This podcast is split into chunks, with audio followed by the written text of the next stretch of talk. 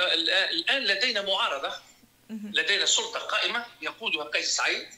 يحتكر بمقتضاها كل السلطات بعد آه، ما حق ما حصل يوم 25 جويلية. وتجميد أعمال البرلمان.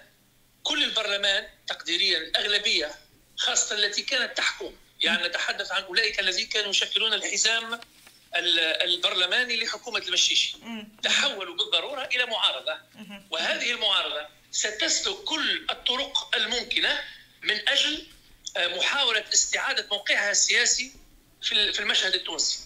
لا ننسى أن آه، ما حدث يوم 25 جويلية هو عملية شطب وإلغاء سياسي لمجموعة من الأحزاب السياسية لتجربة سياسية آه، خاضتها تونس تقديريا مدة عشر سنوات انتهت إلى فشل فشل سياسي وفشل اقتصادي. هذا لا يمكن أن ينكره أحد.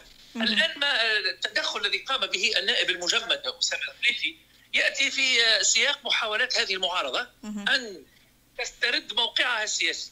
في تقديري لأن يجب أن ننظر المسألة بالناحية موضوعية قبل أن نبدي مواقفنا الشخصية أو مواقفنا الذاتية. أنا شخصية لا أقبل الاستقواء بالأجنبي من أجل حل المشاكل الداخلية. هذا موقف الشخص.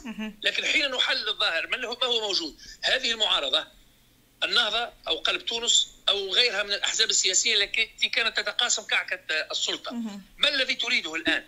تريد أن تسترد الموقع هذا بمحاولة آه، استجلاب شرعية من الخارج. حين ألجأ أنا إلى الإعلام الأمريكي أو اللوبيات الأمريكية ال lobbying الأمريكي أو ال lobbying الأوروبي أو أن يتدخل أسامة الخليفي في في مجلس البرلمانات ويحاول أن يستدعي شرعية دولية من أجل التدخل لاسترجاع شرعيته المحلية.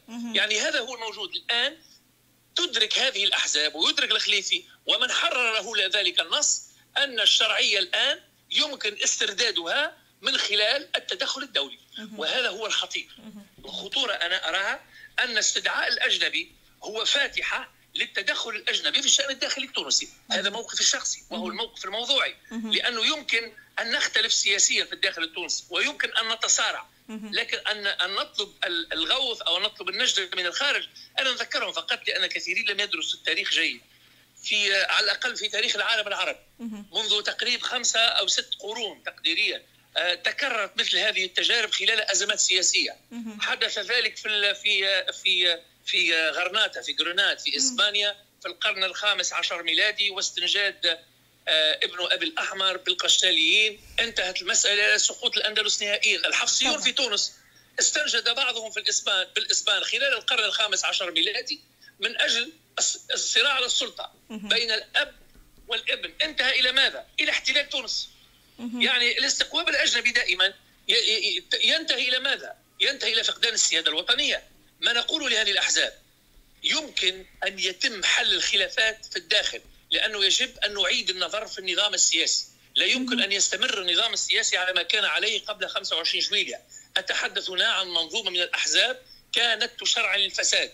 الآن التدخل الذي قام به أسامة الخليفي هو تدخل في نظري أنا أراد أن يقدم وجهة نظر المعارضة التي تعارض سياسات قيس سعيد. هذا تقديريا ما يمكن أن نقوله بخصوص هذه المسألة. لكن لا تنسي شيء أختي عزيزة أن آه، آه، اللوبيات التي تحركت في الولايات المتحدة الأمريكية وفي فرنسا وبعض البلدان الأوروبية والاتحاد الأوروبي ماذا بماذا أجاز أجازت لسفراء الدول الأوروبية في تونس؟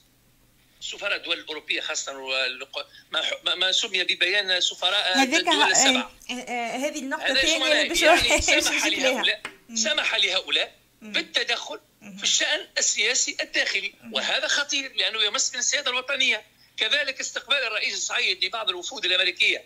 هو اعتراف ضمني من الدولة التونسية القائمة الآن بأن تلك القوى الخارجية لها آه، آه، جزء من الت... يعني تتدخل في السياسات المحلية في تونس. وهذا خطير كذلك.